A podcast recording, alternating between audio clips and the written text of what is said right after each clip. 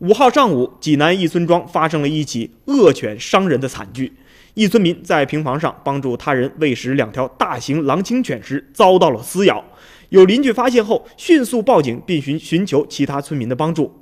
被迫于恶犬的凶猛，持棍村民难敢上前。很快，民警赶到现场，开枪将两只恶犬击毙。不幸的是，被咬伤的男子因为伤势过重，经医护人员抢救无效，也没能挽回他的生命。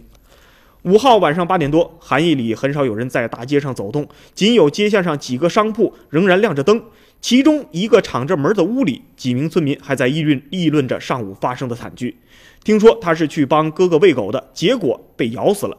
一名村民介绍，被咬的村民今年五十多岁，他哥哥在旁边的镇上买了房子，平时很少在村里住，养了两条狼警犬，为了看家。犬笼子在平房的房顶上。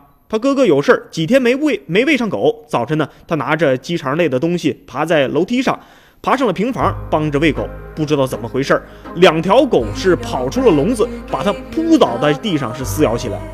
另有知情村民表示，被咬的男子常常帮着喂狗，但这次不知为何，其中一只狗突然咬人了，另一只狗看见了血也扑了上去，咬到了他的脖子上。